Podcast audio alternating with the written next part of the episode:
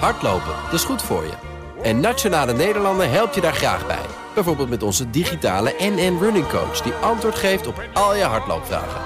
Dus, kom ook in beweging. Onze support heb je. Kijk op nn.nl slash hardlopen.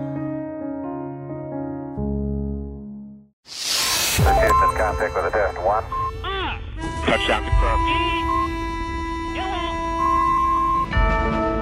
Hartelijk welkom bij Space Cowboys. Het is nummer 125, mooi getal. Klinkt en goed. Ik, ja, en ik eh, zit slash sta hier met eh, Luc van den Abelen. Hartelijk welkom. Hoi.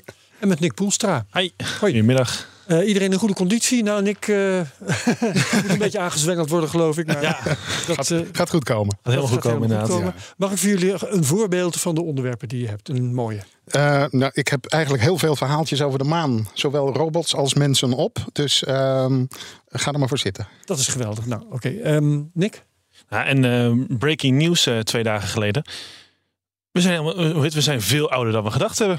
Het, het, het le- leeftijd van het heelal is, eh, is eh, 10 miljard jaar ouder dan we tot nu toe altijd gedacht hebben. Hoppakee, alsof het niks Ja, is. ik, eh, ik, ik heb dat gehoord en ik ben er toch even stil van. Want ik vraag me ook meteen af, wat, wat zijn daar dan de gevolgen van? van Dat is, eh, voor hoe wij denken over het heelal. En Precies, inderdaad, dat we al zo'n end verder zijn. Dan- cosmologische theorieën ja, dus, eh, dat we moeten kunnen zien. Beetje Ja. het, het gevoel alsof je je puberteit hebt misgelopen. Eh, ja, heel gekkig. Ja, ik moet er ook meteen aan denken dat ik sinds kort 65 ben. Dat is natuurlijk ook... Ja, nou ja, kan je nagaan.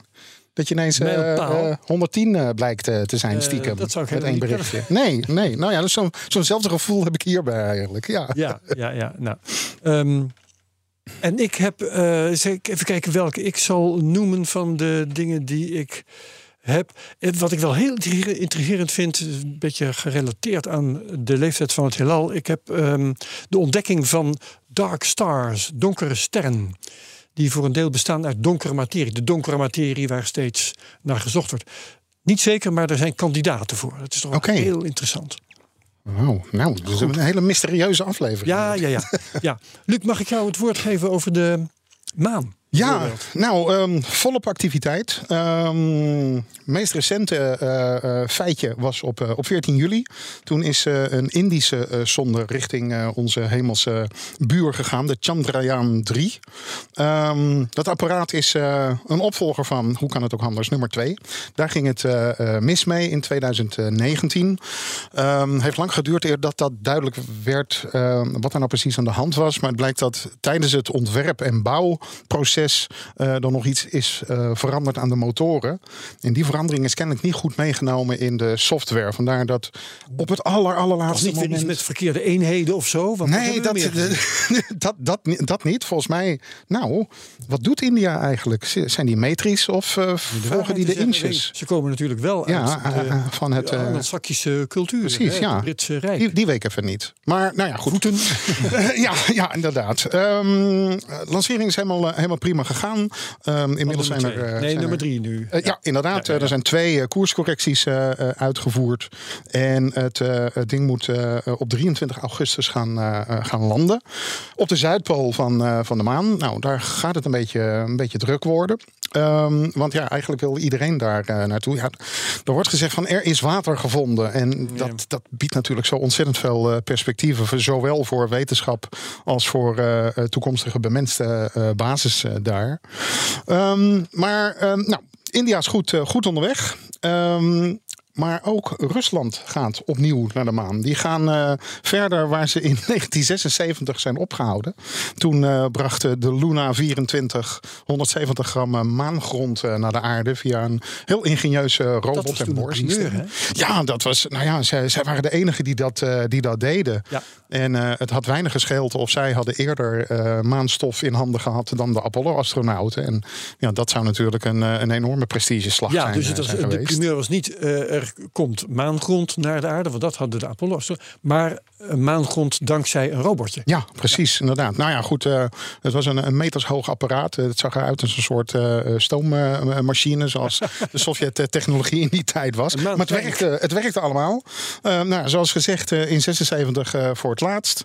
Eh, nu op basis van datzelfde ontwerp weer, wel met modernere technieken, gaat nummer, eh, nummer 25 eh, eh, die kant op. En eh, ja, die gaat ook in dezelfde dezelfde tijd zo ongeveer op dezelfde plek eh, landen. Dus dat kan nog, kan nog een beetje spannend Ja, eh, maar best opzienbarend dat de Russen nog iets doen. Want ik dacht dat eh Absoluut. dat hele ruimtevaartprogramma Ja. op zijn gat lag. Nou ja, de- dit apparaat is al sinds de jaren negentig in ontwikkeling. En ehm, ik kan me zo voorstellen dat er een hele hoop managers hebben gezegd van... ja, geen geld, geen geld, het ding is af. Het is lanceerklaar, laten we nou in godsnaam maar gaan. Nou, volgens mij is er inmiddels tot ver voorbij Luna 30 gepland in ieder geval. Maar daar zijn ze ook al heel erg lang mee bezig. Ja, of daar het geld allemaal nog voor eh, zal, eh, zal zijn, dat is heftig eh, de vraag Ja. natuurlijk. Ja. Nou ja, als ehm, India en Rusland eh, eenmaal is geland, eh, is eh, ehm, Japan aan de, aan de aan zet. JAXA, het staatsruimtevaartagentschap, gaat op 26 augustus de SLIM ehm, lanceren. Een kleine sonde. En zij willen gaan testen of ze heel erg nauwkeurig van tevoren kunnen bepalen waar ze gaan landen. En daar dan ook terechtkomen.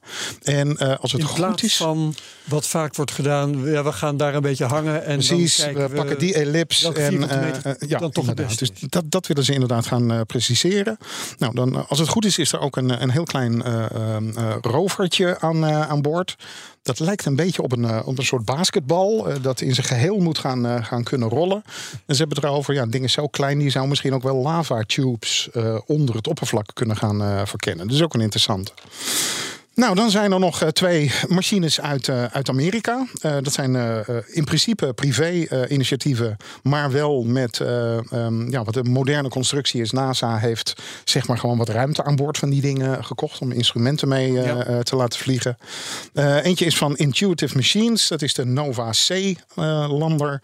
die zou in het derde kwartaal van dit, dit jaar moeten vliegen op een Falcon 9-raket. en dan is er nog de Peregrine van Astro, eh, Astrobotics. Ehm, die moet vliegen op de nieuwe Vulcan-raket. En daar zijn nog wat eh, problemen met de, met de motoren en met de upper stage mee. Dus of ze, of ze dat dit jaar gaan, eh, gaan redden, dat is niet helemaal, eh, helemaal duidelijk. Oké. Maar in ieder geval, nou, hele stapel robots die die kant op gaat. Ehm, natuurlijk eh, eh, zit Artemis er aan te komen. Het, eh, het nieuwe ehm, NASA-project om astronauten op de maan te laten landen. Ehm, ESA is daarbij betrokken en krijgt nu eigenlijk eindelijk een beetje beloning daarvoor. Er is aangekondigd dat op Artemis 4 en 5, die respectievelijk in september eh, 2028 en september 29 eh, naar de maan moeten gaan vliegen. ESA heeft daar plekken gekregen om daar astronauten op eh, mee te laten vliegen. Ehm, nou, het, het lijkt erop, als we een beetje kijken naar eh, de pool die er op het ogenblik is en de ervaring, dan zouden de Duitser eh, Alexander Gerst en de Franse Thomas Pesquet eh, daar goede, goede kans op, eh, op maken. Die zijn alle twee al eh, commandant geweest van eh, het ISS op een, eh, op een lange missie. Hebben meerdere ruimtewandelingen gedaan. En over het algemeen wordt gezegd, ze hebben het uitstekend gedaan. Dus ehm, ja, Europa naar de maan met, eh, Ja. met mensen. Ehm, dan wordt er nog eh, hard gewerkt aan eh, ruimtepakken. Een paar maanden geleden heeft eh, Axiom een prototype daarvan laten zien. Dat was toen een heel zwart ruimtepak. En daar werd gelijk bij gezegd van zo ziet het er niet uit in het echt. We hebben er een zwart cover overheen gedaan om allerlei ontwerpfijnheden te verbergen. Want ja, het is natuurlijk wel commercieel. Ehm, hun collega's met wie ze al samenwerkt in dit project, Collins Aerospace, heeft nu ook een contract gekregen. Eh, nou ja, je ziet dus dat NASA overal de koers vaart van een prime eh, contract en nog een backup. Eh, mocht er wat misgaan, zoals we dus eh, eh, eigenlijk hebben gezien met de commerciële capsules naar, naar ISS. Ehm, SpaceX en Boeing hebben beide iets gebouwd. Nou, Boeing komt letterlijk en figuurlijk niet zo erg van, van de grond. Maar ja, het geeft precies de reden weer. Als er iets met een van de twee toestellen is, heb je altijd nog een, nog een backup. Nou, dat doen ze nu dus met, met capsules, met raketten en met, eh, met de ruimtepakken. Ja. Ehm, nou, dan als laatste eh, China. Ehm, die zijn erg aanwezig in de media de afgelopen eh, maanden. Eh, ze hebben al een paar keer eh, gezegd... 2030 staan wij met, eh, eh, met de rode vlag op eh, eh, de maan met, eh, met astronauten. En eh, het lijkt er nu op dat ze een beetje het, eh, het scenario hebben uitgewerkt. Eh, ze bouwen aan een, eh, aan een grote nieuwe raket, de Lange Mars 10. Een ding van eh, 90 meter eh, eh, hoog. Kan zo'n 27 ton richting de maan sturen. En daar gaan ze twee exemplaren van eh, lanceren. Eentje met het bemanbare schip. En eentje met eh, de lander. Dat moet eh, elkaar ontmoeten in een baan om eh, eh, de maan. En vervolgens eh, een landing gaan uitvoeren. En het lijkt erop dat ze bij die eerste eh, landing ook gelijk een auto aan boord eh, eh, hebben. Het is het hele pakket. Ehm, gaan ontwerpjes rond van eh, een basis aan elkaar gekoppelde modules, eh, eh, rijdende laboratoria. Ehm, het zijn hele grote plannen. En er zijn steeds meer mensen die zeggen van eh, hmm, NASA moet gaan uitkijken. Ja, Want China zou het best eens een keertje kunnen gaan winnen, deze race. nou zeker. Ehm, is verder iets bekend over hun agenda? Ehm, ja, eh, wetenschappelijk onderzoek. En, Nee, ik bedoel eigenlijk, wanneer gaan ze voor het eerst landen? eh, nou ja, als we ze mogen geloven, eh, 2029. Ja. en voor die tijd zullen er vanzelfsprekend nog, eh, nog testvluchten Dus zes komen. nu, hè? dus dan eh, hebben we nog even om het maar zo te Ja, zeggen. precies. Maar, Inderdaad, maar er wordt anders echt, dan eh, NASA zijn we de laatste tijd van China gewend dat ze hun agenda ook volgen. Ja, zeker. Nou ja, het, het, het punt is nog, en dat is natuurlijk gelijk het, eh, hetgene eh, ja, waar je er vanuit het Westen een beetje ongemakkelijk naar kan kijken. Het is vooral militair geld wat, er, eh, wat erin zit. Het hele eh, bemenste Chinese programma valt gewoon onder de People's Liberation Army budgetten. Ja, en die, die budgetten zijn enorm. Dus, en het gaat om prestige.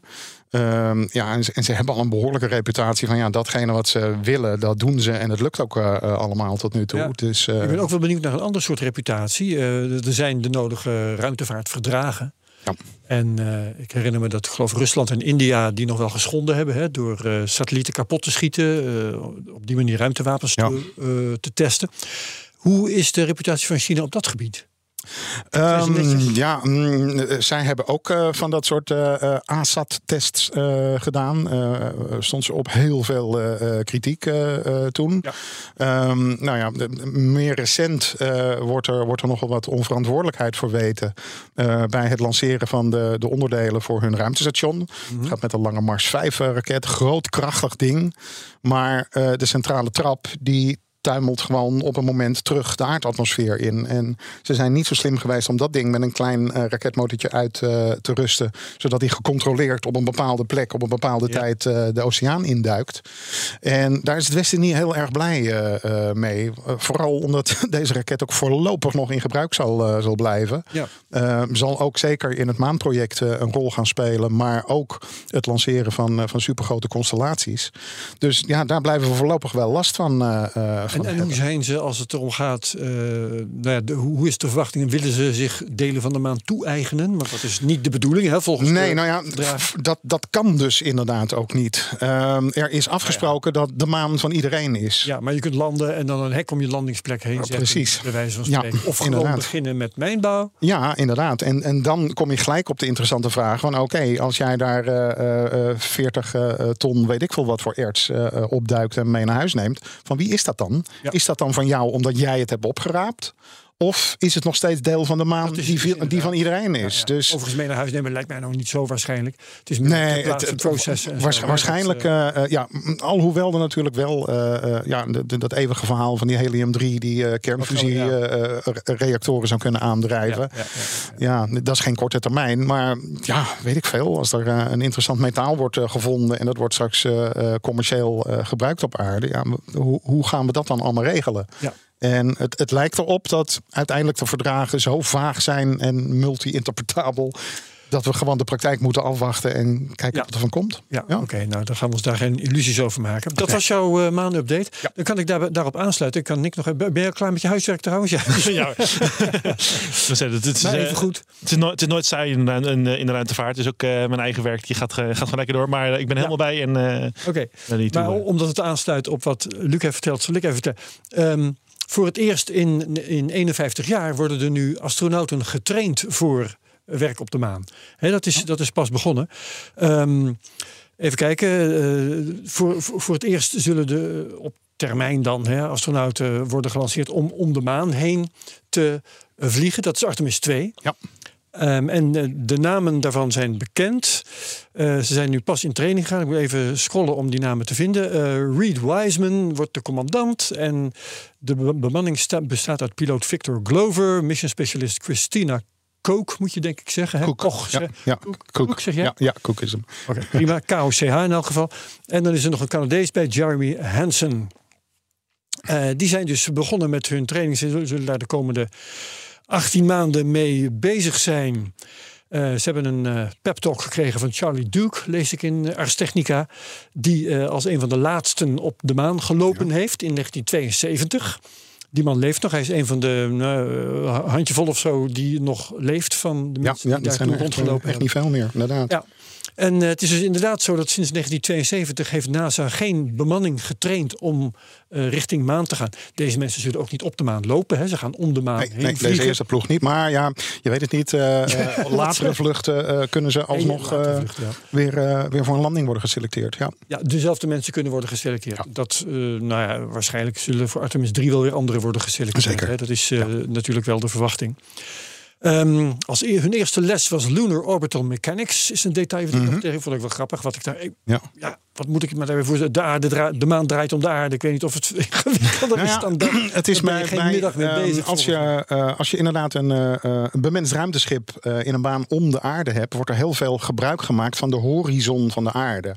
Oh, En eh, eh, dat ja, die is, eh, dat, is dat is atmosfeer, dus die is half doorschijnend. Op de maan ja, heb je een, een knalharde rotsrand. En dat navigeert dus inderdaad echt totaal anders. nee. En dan kan je de aarde op afstand weer gebruiken om op een andere manier te, te navigeren. Dus het is echt dat is een apart klasje. Ja. Ja, ja. nou ja, en die baan, baanmechanica houdt verder natuurlijk ook in om de maan heen draaien. Dat is ook baanmechanica. Ja. En dat is wel interessant, want als ik het goed begrijp, gaat het als volgt. Ehm, eh, hun hun eh, ruimtevaartuig gaat in een baan om de aarde gebracht worden. Een parkeerbaan of een voorlopige baan, hoe noem je dat? En zal dan in één keer een boost krijgen eh, en, en verder niet. En die boost moet dus in één keer ervoor zorgen dat ze die baan kiezen die om de maan heen gaat. En dan naar een verste punt en dan meteen weer terug. Ja. Dus er wordt geen eh eh, de, eh, de nee, maan nee. gekozen. Waar ze een Nee. tijdje in blijven en een tijdje blijven rondrijden. Nee, ze gaan dus in één keer om die maan heen dan meteen weer terug. Ehm, consequentie daarvan is dat het een behoorlijk excentrische baan gaat worden. En consequentie daarvan is weer dat ze mogelijk, dat hangt nog van een paar details af, van het precieze lanceertijdstip bijvoorbeeld, mogelijk ehm, de verste afstand eh, tot de aarde zullen bereiken ooit door een mens bereikt. Ja. Dat is nog even een, eh, een puntje van twijfel, maar dat, eh, dat zit eh, erin. Ja. Nou, ehm, verder nog interessante dingen. Ehm, nou, nee, ik geloof dat ik daar niet Ja, ik, streep altijd wat dingen aan, maar ik, volgens mij ben ik nu ook wel lang genoeg in, het woord, aan het woord geweest. Ehm, dat is dus eh, Artemis eh 2 en daarna volgt Artemis 3. En eh, oh ja, nog een één leuk detail. eh, alle, al deze astronauten, eh, alle vier, zijn geboren na de laatste Apollo-landing op de maan. Ja, Dat is toch grappig, hè? Ja, zo lang is, Ja. het, is het inderdaad. eh, Die ja. krijgen dat eh, praatje van Charles Du- Duke. En het zijn allemaal eh, mensen die na zijn wandeling op de maan geboren zijn. Ja, ja, precies. Nou, het, het, het zal, ehm, eh, als er straks getraind gaat worden voor de daadwerkelijke eh, landing, ehm, er vooral behoorlijk anders uitzien, letterlijk. Omdat ze eh, natuurlijk op die Zuidpool gaan, eh, eh, gaan landen. Ja. Eh, ehm, als je een zonnepaneel daar neerzet om energie eh, op te wekken, Verticaal moet je het rechtop zetten. Want de zon komt inderdaad van vlak boven de, eh, de horizon. Eh, ook dat. En ja, het betekent dus inderdaad vooral dat, en dat is voor de wetenschap natuurlijk best ingewikkeld, soil samples nemen en goed fotograferen wordt een enorme uitdaging. Want Het is is allemaal. strijklicht. Ja, het is strijklicht, het is enorm contrast. Het is of overbelicht of het ligt in, in de schaduw.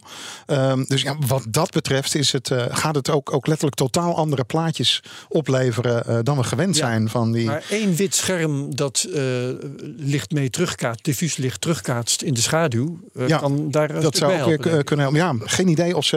Heb ik eigenlijk nog helemaal niks over, over gehoord. Of ze daar gebruik van gaan, gaan wit scherm maken. op een statiefje. Ja, ja, precies. Inderdaad, gewoon zo'n parapluutje, zoals al een Ja. fotograaf altijd gebruikt. Ja. Ja. Nou, Nou goed, we zullen Oké, zien. eh, maar dat is leuk. Weet jij iets over de, de lanceervoornemens? Wanneer gaat die Artemis 2? Ehm, volgens Minstens mij... eh, anderhalf jaar na nu, hè, want zo lang ja, dat- Ergens pas 25 of zo. Ja, Dat, eh, nou ja, dan zover van tevoren wordt dat dus buurt. 26. Is het Dat, eh, ja, ja, ja, ja, telt er meteen een jaar bij op. ja, precies. Dat, eh, Ja, we, we hebben de, altijd de, de lanceerwetten van eh, Michel van Baal natuurlijk. Daarom, dus altijd, eh, inderdaad, die altijd moeten- plus, eh, die moeten zeker Ja, toepassen. ja, ja, ja. Wordt, pas, wordt pas gelanceerd als je je schoen hebt opgegeten. Ja, precies. Zo ongeveer waar het op neerkomt. Oké, Nick, Poelstra. Yes, nou, eh, om eventjes bij de, bij de mooie satellieten en eh, leuke dingetjes te blijven. Eh, we hebben de Europese satelliet eh, de Wind Mapping Satellite. Dus die heeft de afgelopen vijf, zes jaar heeft die, eh, heeft die voor ons de, de, de, de windsystemen op vrij lage aardbaan, slechts 320 kilometer hoogte, voor ons gemapt. Maar op 320 kilometer, met 320 kilometer hoogte betekent ook dat je eh, de drag van de aarde eh, meepakt. Dus je, je zakt er behoorlijk weg. Eh, wil je dus op die hoogte blijven, heb je ook veel brandstof nodig. Nou, die is inmiddels helaas is die op. Dus de, de, de missie van Aeolus is, is klaar. Ehm, en met eigenlijk normaal gesproken met satellieten die, nou, de- deze in, in de jaren 90, eh, begin, begin 2000 is die bedacht. Toen waren er nog niet zoveel verdragen en, en, eh, en, en dingen. Dus Anti-ruimteschroot Ge- wetgeving. ge- Nee. ruim- ru- Ruimteschoot, allemaal Ja. prima. Eh, we laten het wel ergens eh, donderen of ergens, ergens vliegen en eh, dan komt het allemaal wel goed. Ja. Nou, we zijn inmiddels eh nou, 20, jaar, 20, 30 jaar verder na, na het design. En eh, ze hebben nu toch zoiets van... Het is een... Het is, niet, het is geen kleine jongen. Het is, eh, nou, hij is 2 bij 2 bij 2 meter, eh, grof gezegd. Dat is een Eh, ton. Ja. in dat ex- hij is 1200 kilo eh, eh, leeg. Eh, en dat is nog exclusief de eh, zonnepanelen. Eh, dus ondanks dat het risico al heel klein is dat er brokstukken de aarde bereiken, willen ze, willen ze toch niet gokken. Eh, en daarom gaan ze nu voor de allereerste keer een eh, zogeheten eh, assisted reentry ehm, eh, doen. En dat is, de, dat is de allereerste keer dat het met een, met een satelliet gebeurt. Ehm, Dus er gaat iets heen om die satelliet Ben je Nee, beter pakken. Nee, ze hebben nog. eh, ze hebben het eigenlijk zo uitgerekend dat eh, de, de brandstof is eigenlijk bijna op. Eh, hè, dus ze, ze, ze, maar ze, ze stoppen nu de missie om met dat laatste restje brandstof nog een paar eh, speciale manoeuvres eh, Oh. eh, toe te kunnen passen. Dus ze laten hem nu ehm, van, de, van de 320 kilometer. Laten ze hem door, eh, door, de, zon- door de zonnewind en door de, door de luchtweerstand en eh, gewoon de, de zwaartekracht. Laten ze hem zakken naar 280 kilometer. En dan eh, ga- gaan ze eigen series, eh, een aantal series van manoeuvres eh, toepassen. eh, waardoor die precies mooi in een, ja, in, in, in een straat boven een, boven een oceaan terecht gaat komen. Ehm, vervolgens zal op 150 kilometer hoogte, als hij daar aanbeland is, is het, komt het, het laatste commando. Eh, het, zeg maar, de, de, de goodbye commando. En dan eh, Ja. zal die eh, op eh, 80 kilometer eh, terug, de, terug de atmosfeer inkomen en daar verbranden. Ja. En als er dus stukken, als, als hij toch niet helemaal opbrandt, dan zullen ook die laatste stukken gewoon in een leeg stuk Zee vallen. zee vallen. Ja. Zonder, Ja. het, ja, zonder het risico dat het gewoon maar ergens neerkomt. En dus ook het risico dat het ergens op een huis terechtkomt. Ehm, de vraag die ik daarover heb. eh, het probleem is die, die eh, wrijving. Hè? Dus hij eh, raakt in steeds lagere banen. Dan zou ik zeggen, als dat het probleem is, is dat ook de oplossing. Dan moet hij toch ook vanzelf beneden komen. Alleen dan zeg jij waarschijnlijk ja, maar dan is het ehm, onbeheerst. Ja, nee, klopt. Normaal gesproken zou die inderdaad ook... Hoe lang zou dat duren, enig idee? Oeh, eh, van de 320 kilometer kan dat, eh, als, je het helemaal, als je het helemaal onbeheerst laat gaan, eh 1 tot 2 jaar. eh, Ja, ja, dat het is dus eh, kort genoeg. Kort genoeg, Er inderdaad. vanaf. Ja, Maar Dat, dat je- wel, maar het is Het geeft met Maar- dit soort grappen is, is het dan inderdaad dat je ja, pas een uur, anderhalf uur van tevoren weet waar die gaat neerkomen. Ja. En als dat dan, ja, eh, als dat dan het Leidseplein blijkt te zijn, heb je natuurlijk best wel een, eh, probleem. Zeker. Dat. Dus eh, eh, Nou, ze wilden dan gewoon niet gokken. De, de satelliet is net, net te groot dat ze niet Ja. wilden gokken dat, eh, dat, er geen, dat er geen brokstukken Maar overblijven. dan eh, mooi dat ze inderdaad ingrijpen als er nog een beetje brandstof over is. Dat is Ja. natuurlijk voor meer eh, satellieten zou dat een, een oplossing kunnen Ja. zijn. Ja, want het, is ook, eh, hoe heet het, omdat hij dus in de, in de, in de late 90s eh, gedesigned is, is hij hier eigenlijk ook helemaal niet, kom- niet op ontworpen. Eh, maar ze weten nu dus nou, zo, toch wel zo de technieken toe te passen dat dit kan. Ja. En zet hier ook mee echt wel een, een, een, ja, een, een, een voorbeeld voor eh, toekomstige satellieten die Ja. eh, diezelfde baan eh, En wanneer gaan die manoeuvres plaatsvinden? eh, als ik het goed heb, eh, gaat, gaan de eerste, ze laten nu in 2000, dus naar die 250 kilometer zakken. Daar zal die in juni, sorry, juli ergens neer moeten komen, terecht moeten komen.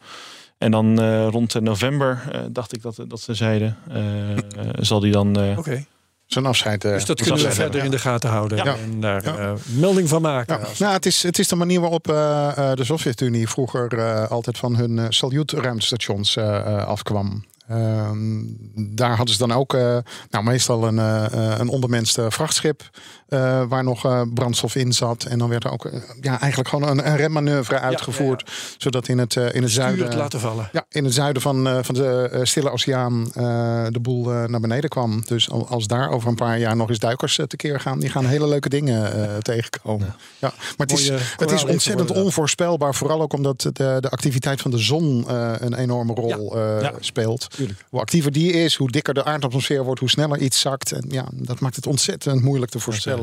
Vandaar dat dit zo'n actieve eh, eh, regeling ja, eigenlijk veel, eh, veel beter is. Ja, nee, en ze, maar nog steeds geven ze inderdaad wel inderdaad de waarschuwing dat inderdaad, eh, de, de, de, de dagen zijn nu nog niet, eh, nu nog niet, niet vast te bepalen. Inderdaad, eh, omdat, vanwege die zonneactiviteit.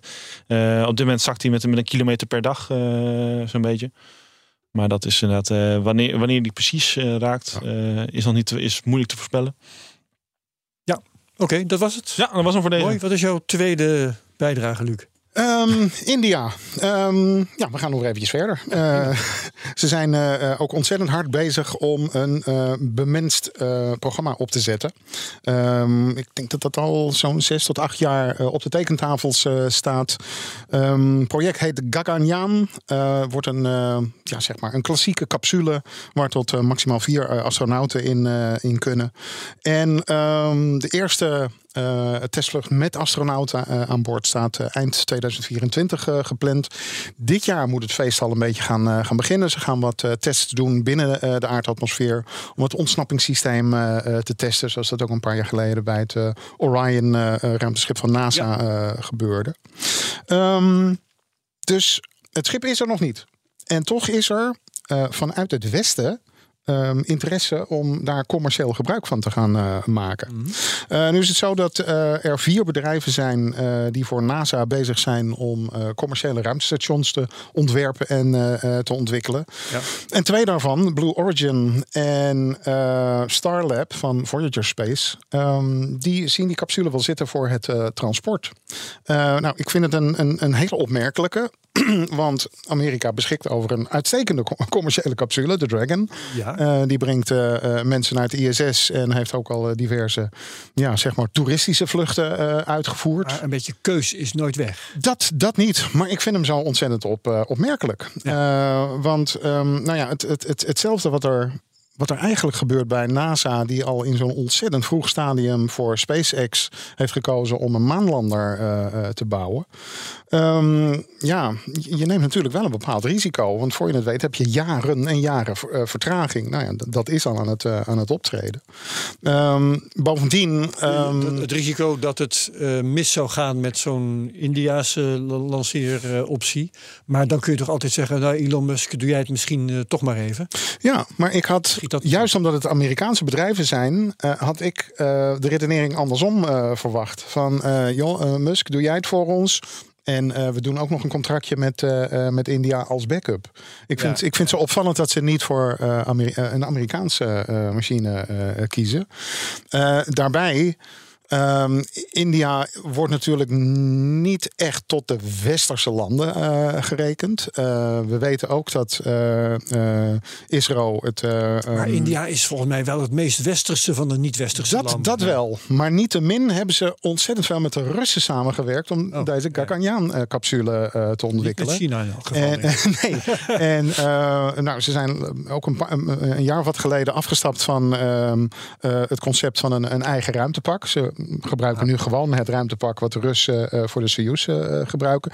Dus ja, ook vanwege die connectie vind ik het, vind ik het een, hele, een hele opmerkelijke. Ehm, nou, ik, eh, ik, ik wens ze het beste. En hoe meer astronauten de ruimte ingaan, hoe blijer ik, ik word natuurlijk. Maar ik vind, ik vind het een opvallende. Dus ik Ja. ben, ben heel erg benieuwd wat eh, ehm, eh, precies de, de details van deze contracten gaan, gaan worden. En waar, waar we uiteindelijk op, op uit gaan komen. Vooral ook omdat eh, Blue Origin, eh, ja, die is natuurlijk ook met eigen eh, schepen en zaken bezig. En ehm, hebben de laatste jaren een hele hoop van die mooie artist impressions laten zien. Waar Dream Chaser, een mini-shuttle, het toestel was wat de astronauten aan boord zou moeten gaan. Met andere gaan woorden, had dit ook wel willen doen, bedoel jij? Eh, ja, ja, dus nou ja, misschien dat we het, eh, de achtergronden van het verhaal de komende tijd nog eh, gaan, eh, gaan horen. Ja, en als je dat hoort, dan vertel je het ons. Reken maar. Mag ik, Ja, oké, goed. Top. Ehm, mijn, mijn tweede ding dat eh, komt uit de James Webb-telescoop, waar wij, zoals jullie weten, een abonnement op hebben. Zeker. Die heeft nu drie kandidaten gevonden voor het fenomeen van de dark stars, de donkere sterren. En dat zijn sterren die eh, niet bestaan uit donkere materie, maar waar, waar wel donkere materie een, een rol bij speelt. Het, eh, het zijn gewoon samenklonteringen, de- deels van, van gewone materie. En die kunnen ook gewoon opgloeien. Maar bereiken geen serieuze zichtbaarheid voor, eh, voor in, in het optische gebied. Mhm. Nou, Webb eh, zit vooral in infrarood, zoals je weet. En eh, er zijn nu drie objecten gevonden. En die hebben ook namen. Eens even kijken of ik die zo snel kan vinden. Ja, dat is bijna niet uit te spreken hoor. Maar eh, eh, het zijn hoofdletters. Dus ik denk dat ik gewoon eventjes moet spellen. J-A-D-E-S streep G-S streep Z. En dan komt een 11 en een 12 en een 13. Oké. Dat zijn die drie. En dan nog alle, alle drie streep 0. Ik heb geen idee hoe dit is opgebouwd en waarom het zo. Klinkt niet heel erg poëtisch. Dit dit klinkt bijna als, eh, als een software, hardware, versie, eh, versie 0, versie 1. eh, van de- we Ja, gaan, precies. gaan, evolutie 0, toepassen. Ja. Ik weet ook niet waarom het zo werkt. Maar ehm, dat zijn dus eh, drie objecten. Ehm, eh, ik heb, eh, dit was een artikel op eh, space.com en ik heb echt moeten kijken op Wikipedia hoe zo'n dar- dark star dan, dan zo'n beetje werkt. En dat zijn dus samenklonteringen van materie die in het vroege universum gevormd zijn voordat normale sterren gevormd werden. Ehm, meest dus gewoon eh, materie, maar met een hoge concentratie dark matter daarbij aanwezig. En dan wordt er eh, warmte gegenereerd door annihilatiereacties binnen die dark matter. Oké. Je kijkt of je het niet begrijpt, dat doe ik ook niet. Dus, Nou, dit... eh, maar dat is, dat is de hypothese. mhm. En die warmte die zorgt ervoor dat zulke dark matter stars eh, niet in elkaar storten en echte sterren vormen, waarin dus kernfusie op gaat. Nee, Ja.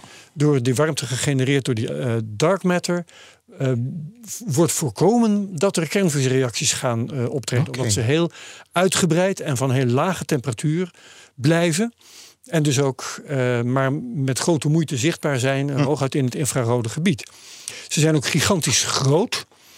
Het zijn, het zijn wolken van, eh, van waterstof en helium die tot vier, van 4 tot 2000 astronomische eenheden groot zijn. Ah, Oké. Zo, Ja. goedemorgen. En 4, dat is de baan van Jupiter. 30 is de baan van Neptunus. Dus ga je naar 2000, dan zit je dus ver, ver buiten de omvang van het zonnestelsel. Eén object. En dat is, Eén ik, object. ik was is één object. Wauw. Eén object. Oké. Het gaat dan ook om miljoenen zonsmassa's. Ja. Eh, de objecten die nu ontdekt zijn, die zitten in de kleine eh, afdeling van, van deze schaal. Die zitten in de buurt van de vijf astronomische eenheden eh in Ook diameter. nog. Wauw. Dus dat zijn kleine dark stars. Ja. Ja, het zijn kandidaten. Hè? Er is dus Mhm. nu een, eh, een ontdekking gedaan. Er zijn kandidaten gevonden. Eh, er is ook een publicatie. eh in, het is op 11 juli verschenen in de Proceedings of the National Academy of Sciences. Dus dat kun je opzoeken als je wilt. Luisteraars die daar zin in hebben, die kunnen dat ook doen. Maar goed, het zijn kandidaten en er is meer onderzoek nodig. ehm, om de karakteris- karakteristieken van deze dingen te bepalen. Ja. Ehm, dat, dat is dus gewoon nog niet zeker genoeg. Nee. Mijn hemel. Je, je verstand staat erbij stil. eh, dat soort eh, objecten. En eh, detail nog wel leuk. die term dark star ligt redelijk voor de hand natuurlijk. Hm, ja. Maar ehm, die is gerelateerd aan een liedje van The Grateful Dead. Uit 1967. Iemand heeft ooit gedacht, ja, Dark Star, dat is een Ja. goede naam. Ja. Eh, en overigens bestaat er ook een liedje genaamd Dark Star van Crosby, Stills, Nash Young. Maar dat is dus niet de naamgever van de Nee, Dark Star. oké. Om het Maar je kunt ze allebei op Spotify gaan Ja. opzoeken. Het heeft in ieder geval een Dat soundtrack. is het verhaal over de. Dark Stars Ja. van de James Webb telescoop. Wauw. Nou, als we dan meteen eh, mooi bij die James Webb eh, toch een beetje blijven. Ja. Ehm, ik, ik, ik, ik tease hem al een beetje aan het begin natuurlijk. Eh, hoe heet het? Dus een, ja, onlangs is er toch wel een, een, een klap geweest binnen de, de, ons huidige denken. Eh, dat is de, het universum lijkt vooralsnog Ja. eh, niet, niet 13,797 miljard jaar te zijn. Nee, hij lijkt nu 26,7 miljard jaar te zijn. Dus ruim 13 miljard jaar ouder eh, dan ooit gedacht. Vraag 1 natuurlijk, hoe komen ze daar zo bij? Hoe komen ze daar zo bij? Nou, ehm, ze is in dit geval is eh, Rajendra Gupta. Eh, dat is een professor of physics in de Faculty of Science at the University of Ottawa. Oh, ik kan net zeggen, het zal India wel weer zijn, maar dat is het dus net niet. Nee, eh, Canada in dit geval. En eh, nou, mede James Webb heeft hiervoor gezorgd, of heeft, de- heeft eh, meneer Gupta tot de conclusie gebracht. Doordat, eh, nou, allereerst, we hebben de ster eh Metus, Methuselah. Eh, mij niet bekend, maar misschien de, de, meesten wel. Ehm, die zit, ja, zit ongeveer op 190 eh, lichtjaren van onze aarde vandaan. Maar die lijkt volgens schattingen lijkt die ouder te zijn dan ons, dan ons, ons heelal. Nou, en dat is al natuurlijk al, Ja. al punt 1 of je denkt van hey, een, een zoon kan ook niet ouder zijn dan zijn vader. Eh, Nee, in dit geval is ook een ster niet ouder dan, dan het heelal. Nou, en ook eh, James Webb telescoop heeft, doordat hij dus zover terug kan kijken, ehm, bepaalde het, meerdere galaxies eh, gevonden. Die eh, zo'n 300 miljoen jaar na de Big Bang zouden moeten zijn ontstaan. Alleen die zijn op zo'n eh, eh, ja, op zo'n level van ontwikkeling Ontwikkeling, ja. dat, ze, eh, dat die ook ouder moeten zijn dan de 13,8 miljard jaar die we tot nu toe aanhielden. Ehm, ja, uiteraard met, met, met een hoop eh, redshifts waar eh, Marieke en, en Mark meer over kunnen vertellen. Ehm, is, is nu dus de conclusie gekomen eh, dat ondanks dat in 2021 die 13,797 miljard jaar bepaald was, dat we nu twee jaar later, eh, in ieder geval meneer Gupta, in ieder geval de- denkt, nee, we zijn geen 13,8 13,8 miljard, maar 26,7 miljard jaar Ja, oud. ja. Als, als ik de, de stappen probeer te volgen, dan denk ik, ze hebben die, eh, die ehm, sterrenstelsels gevonden. Op basis van de redshift eh, vinden ze een leeftijd die voor dat sterrenstelsel in aanmerking zou moeten komen. Dan gaan ze kijken wat zitten daar voor sterren in. En eh, dan kun je vaak aan het gedrag van sterren kun je, of aan de, het spectrum kun je zien hoe oud die ongeveer moeten zijn. Ja. En als die dan aanmerkelijk eh, eh, ouder nog moeten zijn, dat- dat, dat het ontstaan van die sterren voorbij de Big Bang komt, dan, dan heb je iets wat niet klopt. Ja, dat is ongeveer precies. waar het op neerkomt. Dat, eh, waarschijnlijk. ja, inderdaad. Ja. En, eh, Spannend. Ja, zeker. Dus het is, eh, het is toch. een- Weet, eh, ik twijfel meteen, want ik, ik weet eh, toevallig ook mijn nieuwtje eh, de vorige keer dat ik hier was. eh, of nee, sorry, dat was eh, van Mark, eh, die ik in de groep had gegooid. Eh, ze hebben natuurlijk ook gevonden dat na- kort na de Big Bang de tijd eh, vijf keer langzamer ging als dat het, eh, dat is, dat dat het is nu ook een recent bericht. Ja. Was dat eh, was vorige week eh, of twee weken geleden. Ja. En dus, ik, vind, ik twijfel dat misschien, eh, misschien de tijd langzaam dat dat ook wel een oplossing kan zijn voor, voor deze theorie. Maar dus ook. Ja, ja, ja, ja. Dus het is, eh, ik vraag me af, eh, het, het is dan nog geen grote conclusie. Of het is, eh, er moet waarschijnlijk nog peer-reviewed worden en dat soort dingen. Maar Ja. eh, überhaupt het idee eh, is al eh, Intrigerend. intrigerend Ja. inderdaad. Ja, bovendien heb ik zoiets van, oké, en als we dan over twee jaar nog weer eens ergens anders kijken, eh, eh, zijn we dan weer, weer twee keer ouder? En wat betekent het? Kijk, er is op een gegeven moment ook uitgerekend van, nou, de- het heelal is, eh, is zo oud en het dijt uit. Eh, nou, tegen die en die tijd, eh, ja, eh, p- ploft dat weer in elkaar of eh, is het totaal uitgestorven? Wat, wat gaat dat aan de andere kant van de scenario's voor, Ja, precies. Ja, dat kan dat Wat voor invloed, invloed gaat dat eh, eh, moeten hebben? dus een keer een eh, kosmoloog voor. eh, Ja, ja precies. Om, eh, ja. Ik word, er programma. Ik, ik word er gewoon on- onrustig van op de een of andere manier. Ja, je- Oh, heb ja, je, van. je, je hebt precies van, eh, ja, nee, sorry, maar je blijkt eh, twee keer zo oud eh, te zijn. Van, potverdikkie, ik ben een hele hoop tijd eh, ineens kwijt. en dan nou. wordt het hele heelal. Dat vind ik ook nogal wat. Ja, Dus, ja, het, eh, Herbert, je natuurlijk van, nou, ik, ben, ik ben net 65 geworden. Nou, als, als ik nu zeg van, nee, maar je bent 130. ja. Dan is het van, oh wacht. Ja, nee, daar zou ik dus redelijk flegmatiek in zijn, eh, kan ik je vertellen. Want dan denk ik, oké, als jij al elk van mijn jaren dubbel wilt tellen, vind ik prima. hoor. Daar ga ik me echt niet anders van voelen. Nee, Nee, dat, is misschien ook weer wat. Moet jij dat Ja. zelf weten. Nou, Dus eh, ja, daar kun je, kun je verschillende houdingen. Maar Ja, dat, dat hier de onderste steen boven moet komen, dat, Eh, dat eh, vind ik wel. dat vinden we ja. allemaal. Eh, hè. hier, Dus, eh, ja, laatste, er laatste is, woord nog er niet over duidelijk iets wat uitgelegd, verklaard moet Ja. worden. Graag. ja, dat zeker. kunnen wij zelf niet, maar we kunnen wel iemand vragen die daar misschien meer verstand van heeft dan Kan Gaan we het dus, proberen. Ja. wordt vervolgd. Ja, oké, eh, Luc, jouw derde Ja. bericht. Ehm, herbruikbare raketten, ja, dat is niet zo ontzettend veel eh, eh, nieuws meer. Eh, natuurlijk, de afgelopen weken zijn er een paar Falcon 9's eh, voor de zestiende keer gelanceerd. Eh, Dus dat gaat best goed. Flight proven. Precies. Maar tot nu toe zijn het alleen maar raketten van SpaceX eh, eh, geweest. Nou, Ja. Dat moest een keer gebeuren natuurlijk. Daar gaat eh, verandering eh, in komen. Ehm, de Electron ehm, ehm, eh, is een, is een kle- kleine raket die inmiddels al 39 keer gelanceerd is vanuit Nieuw-Zeeland. Brengt kleine satellietjes in, in de ruimte. Succesvol project aan het worden. En het is op 17 juli voor het eerst gelukt om de eerste trap daarvan te bergen. Hij is aan een parachute in zee geland. En dat is inderdaad allemaal zo kalm eh, verlopen. Dat nou, er zit geen deukje, geen krasje eh, eh, op. Ik ga je heel even onderbreken om Ja. te zeggen dat mijn bericht straks weer fantastisch aansluit op dat Nou. Echt wat fijn. Dus en dat hebben we niet eens wijze- gecoördineerd. Nee, precies. Bij wijze van teaser vind ik het gewoon Ja. leuk om dat even in de groep te Goed zo. Ga verder.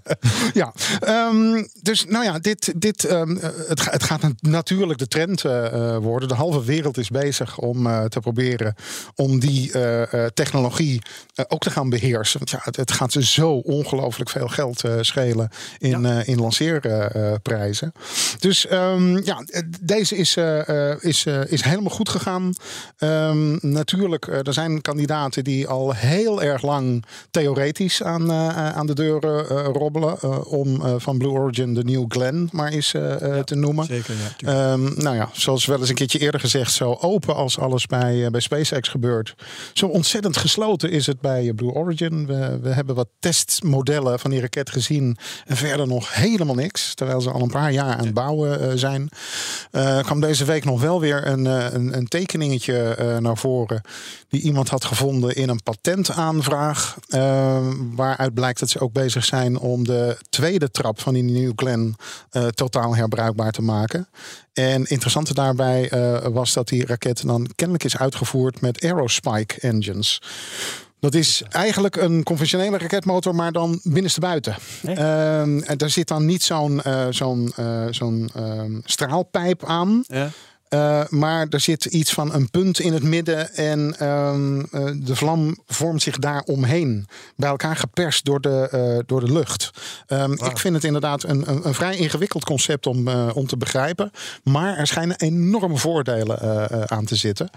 En het maakt zo'n vorm is natuurlijk veel vriendelijker om een, een re-entry te overleven dan uitstekende straalpijpen.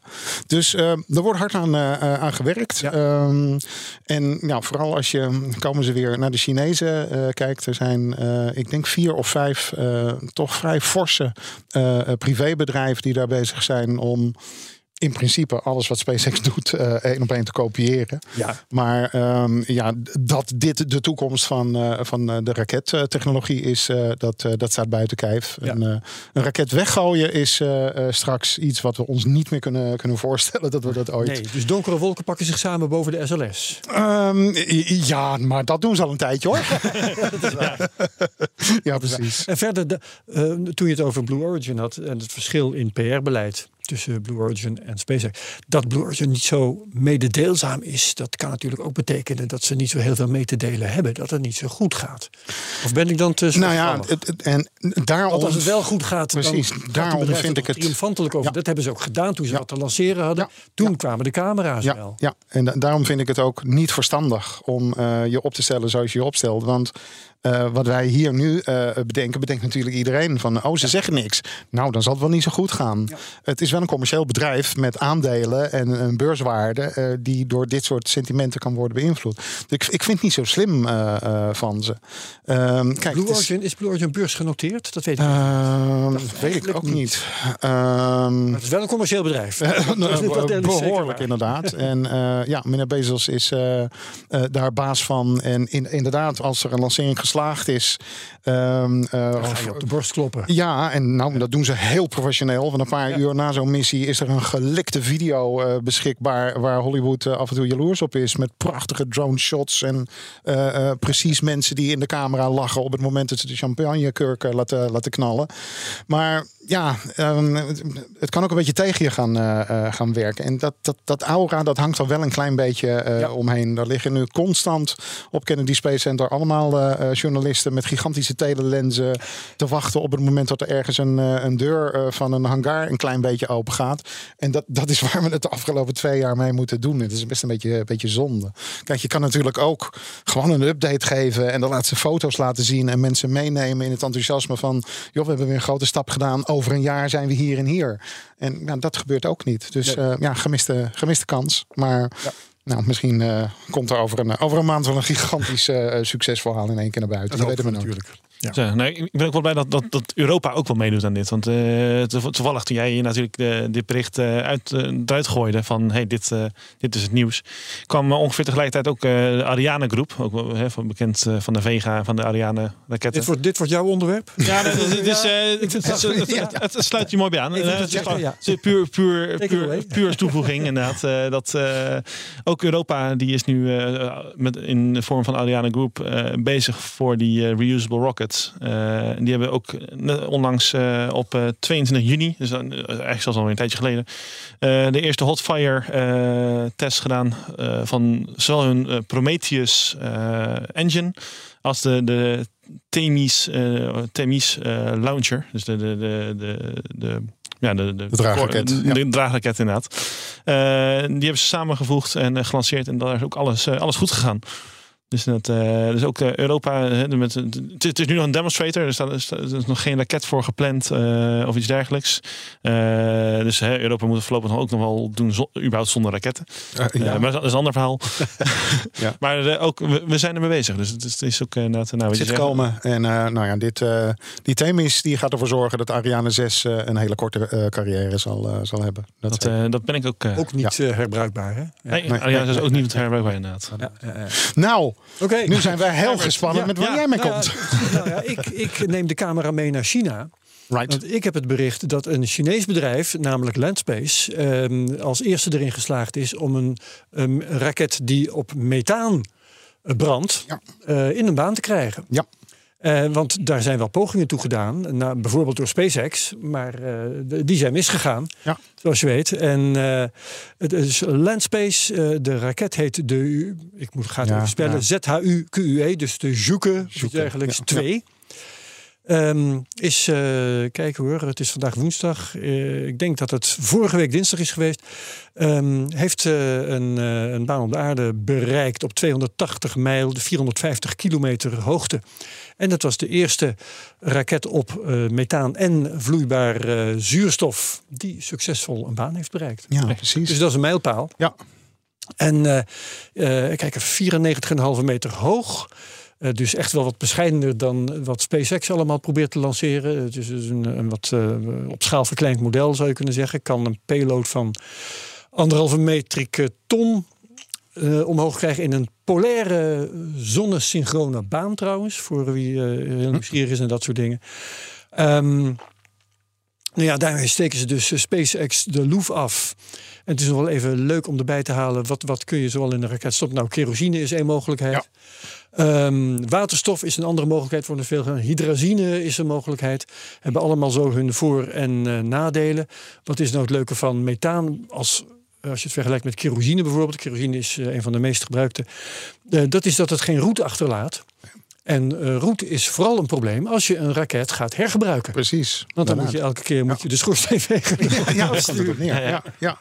Ja, ja. Het is een stuk schoner en het, eh, en het levert die karakteristieke blauwe vlammen eh, eh, ja. uit de raketmotor eh, eh, op. Dat, dat ziet er echt heel anders uit op, eh, op de foto's, inderdaad. Ja, Mooi. Ja, dus nou ja, dat hebben die Chinezen dan ook alweer voor elkaar. Dat Ja. is ook je moet er toch echt respect voor hebben. ja zeker. er gebeurt enorm veel aan die Ja. kant. Weliswaar een kleiner ding, maar ja, je kunt misschien ook wel zeggen, ze proberen niet al te veel tegelijk eh, te bewerkstelligen. Hè. Ze eh, houden het in het begin bescheiden, gaan ongetwijfeld ook weer grotere Ja, varianten bouwen. Dat, daar kun je op wachten. Falcon 1 was ook maar een klein raketje. Dus, eh, Deze raket, die Zhuke 2, die eh, eh, heeft niks, niks, geen payload omhoog gebracht. Maar de eh, volgende gaat dat eh, voor de, dus de, dat wordt de derde lancering van de Zhuke 2. Eh, die zal dat waarschijnlijk wel gaan doen. klantlading omhoog brengen. En nou ja, dat is het verhaal van de Chinese methaan, ge, hoe moet je zeggen? Aangedreven. Methaan gedreven, methaan aangedreven raket. Oké, had jij nog meer, Chris, of had jij je kruid verschoten? Ik, ja, nee, eh, om eerst nog eventjes hier aan toe te voegen. Chris, Is dat, ik eh, Nick, neem je niet Nee, geen. Dat eh, inderdaad ook methaan lijkt er echt wel weer inderdaad, de huidige trend te zijn. Want ook inderdaad de, de Ariane waar ik het net over vertelde, Ariane Group, ook die engine moet op methaan en vloeibare zuurstof gaan, gaan draaien. Dus dat is inderdaad eh, een goed, eh, goede ontwikkeling, denk ik. Ja. Maar eh, als, ik heb inderdaad nog één leuk an- ander onderwerpje. En dat is meer eh, eigenlijk de andere kant op. Want we hebben nu over, veel over raketten. Dus die, die brengen, de, de- brengen heel veel spullen de ruimte in. Maar uiteindelijk moeten wij hier op aarde eh, moeten we die eh, moeten we de satelliet ook kunnen gebruiken. En ehm, we hebben al heel lang het gevoel dat, dat vliegtuigen en alles zou veel, soepeler kunnen en veel eh geoptimaliseerder als we satellietdata gebruiken en, en, en gewoon echt eh, GPS en Gal- Galileo navigatie. Ehm, en we lijken eindelijk, eindelijk zeg, zeg ik erbij, eh zover te zijn dat het eh, helemaal goedgekeurd wordt door eh, de EASA, dus de, de, de Europese luchtvaartautoriteit, eh, om eh, Iris eh, te gaan gebruiken. Eh, we hebben net onlangs eh, is eh, Iris Squared eh, gelanceerd. Dat is een soort eh, governmental eh, satcom. Maar eh, Iris zonder de Squared eh, is, al, eh, is al wat langer in de lucht. En dat is een, eh, echt speciaal ontwikkeld voor, ehm, voor vliegtuigen om eh, door middel van satellietcommunicatie eh, en ook navigatie te kunnen communiceren met, eh, met de torens. Zodat je dus ook eh, beyond the hori- hoe heet, eh, achter de horizon kan Ja. communiceren met, eh, met, met een toren. Dus ook eh, over de, als je boven de oceanen vliegt, kan je nog steeds communiceren met, Dus met heb je de complete reis heb je begeleiding. ja, precies. En daardoor kan je ook. is het niet meer per se, per se nodig om van waypoint naar waypoint te, te vliegen, zoals nu veel vliegtuigen doen. Ehm, hè, uiteindelijk met, met, met drukte is het misschien nog steeds wel handig om dat in ieder geval in, de achter, eh, in de achterhand te houden. Maar door, door systemen zoals Iris kun, eh, kan de fuel wel met, met 10% eh, naar beneden. Oh, doordat kijk. gewoon de, de, Dat is ook nog wel een keer een leuke. Ja. ja, Voor het klimaat. Voor, Ja. voor het klimaat is goed, maar ook eh, nou, voor, voor de mensen die in het vliegtuig hebben. eh, je- Ja, liefst wil je, je wil zo ver mogelijk weg, maar in zo kort Zo mogelijk, eh, in zo snel mogelijk. mogelijk Ja, tijd. Maar eh, ja, door meer optimale route gaat ook gewoon je vliegtijd eh Ja, ja. eh, considerably maar dan heb ik wel een vraag. En dat is namelijk, ehm, satellietcommunicatie is nou ook weer niet pas uitgevonden. Waarom gaan ze daar nu pas gebruik van maken? Het is, ehm, de, de luchtvaart loopt eigenlijk altijd. eh, ik, ik kom oorspronkelijk uit de luchtvaart, dus ik, eh, ik mag erover meepraten. Eh, maar die loopt. Eigenlijk in technologie lopen ze altijd eh, 30 jaar achter. Gewoon puur door het feit, het moet proven technology zijn. Ja, ja. Eh, ja, Dus eh, Ja. in, in veel dezelfde reden, om- om- dezelfde reden Ja. waarom de Space Shuttle technologie van 40 jaar oud aan Ja, boord had. ja, Eh, ja. je Ja, kunt moeten niet zeker alles weten dat het werkt. vervangen Als Ja. het, Ja. Kan het risico dat niet er nieuwe nemen. uitvindingen Ja. worden gedaan. Ja, dus, dus eh, veel huidige, huidige vliegtuigen hebben bijvoorbeeld nog gewoon Pentium 3 computers eh, aan boord. Nou ja, Ja, ja. eh, dat, was, dat, was mijn, dat, was mijn, dat was mijn eerste computer eh Ja. 20 jaar geleden. Precies. Ehm, Maar dus gaat, dat- dit, gaat dit nou ook iets be- betekenen? Ik heb, ik heb het nooit kunnen begrijpen dat eh, eh, als je eh, een verhaal over een vliegtuigcrash hoort van ja, we moeten de black box gaan vinden. Ik heb zoiets van hoezo wordt dat in het vliegtuig nog op een bandje opgeslagen? Ja, ja, ja, dat kan je toch gewoon direct naar een computer pompen, live.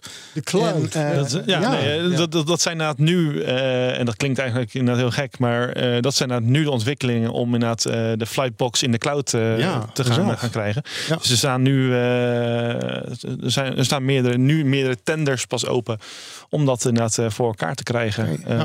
Eh, zodat inderdaad eh, ja, de communicatie niet meer aan boord wordt opgeslagen, maar gewoon direct in de cloud.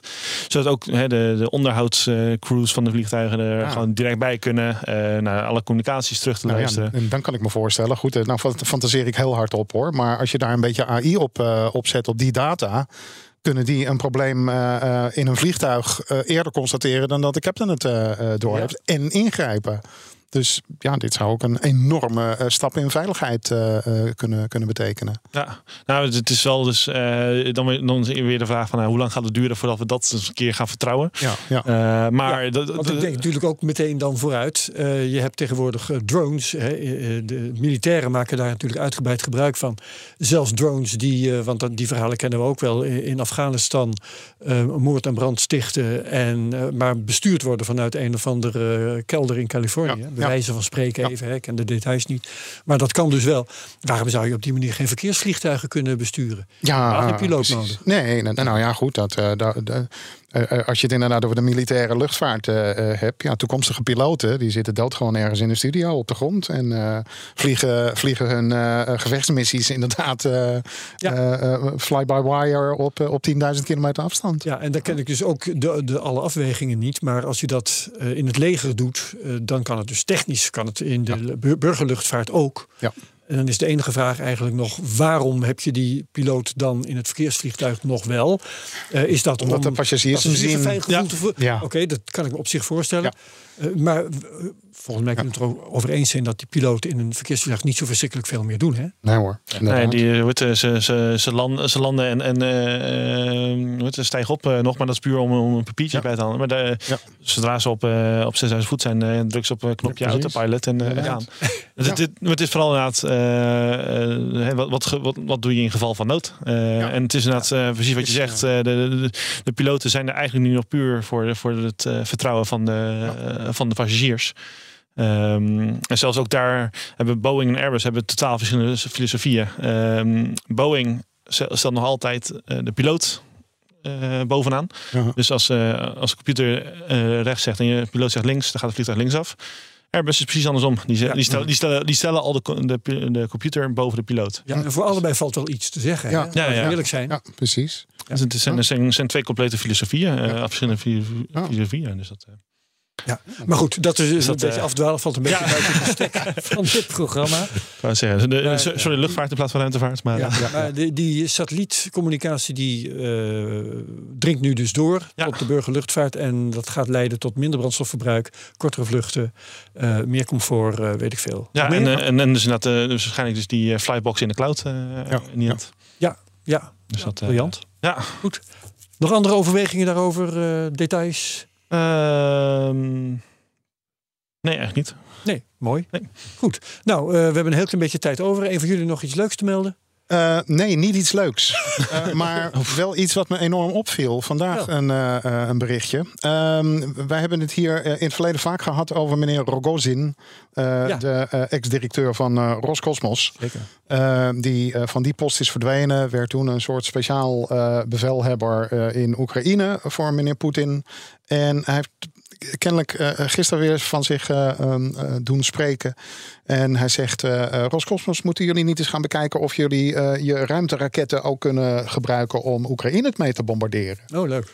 Ehm, en er schijnt over gepraat en gedacht te worden. Ehm, nou is het zo dat het werkpaard van de Roscosmos, de Soyuz-raket, destijds inderdaad gewoon als intercontinentale ballistische raket is ontwikkeld. Oh, is? Ehm, komt wel heel veel bij, kijken, wil je ze nu daarvoor inzetten. Maar Wat een dure ICBM. Eh, een hele dure. En ehm, eh, ja, het is, het is niet te hopen dat dit plannetje uitvoer krijgt. Want dat zou natuurlijk de internationale betrekkingen, eh, vooral met, met NASA, ongelooflijk op scherp De samenwerking in de. Ja, ruimtevaart dan, in dat geval is dat. Dan is dat, dan is dat afgelopen. Als, als Roscosmos, Roscosmos zich gaat bezighouden met militaire missies, is het snel afgelopen, denk ik.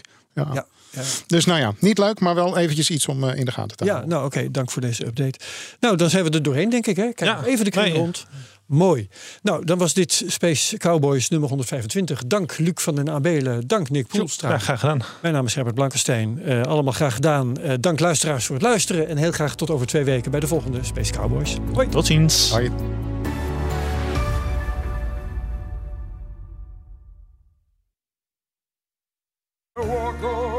Hardlopen, dat is goed voor je.